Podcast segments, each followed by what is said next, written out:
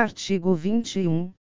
A decisão que, nas esferas administrativa, controladora ou judicial, decretar a invalidação de ato, contrato, ajuste, processo ou norma administrativa, deverá indicar de modo expresso suas consequências jurídicas e administrativas.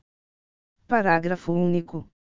A decisão a que se refere o caput deste artigo, deverá, quando for o caso, indicar as condições, para que a regularização ocorra de modo proporcional, e equânime, e sem prejuízo aos interesses gerais, não se podendo impor aos sujeitos atingidos, ônus ou perdas, que em função das peculiaridades do caso, sejam anormais ou excessivos.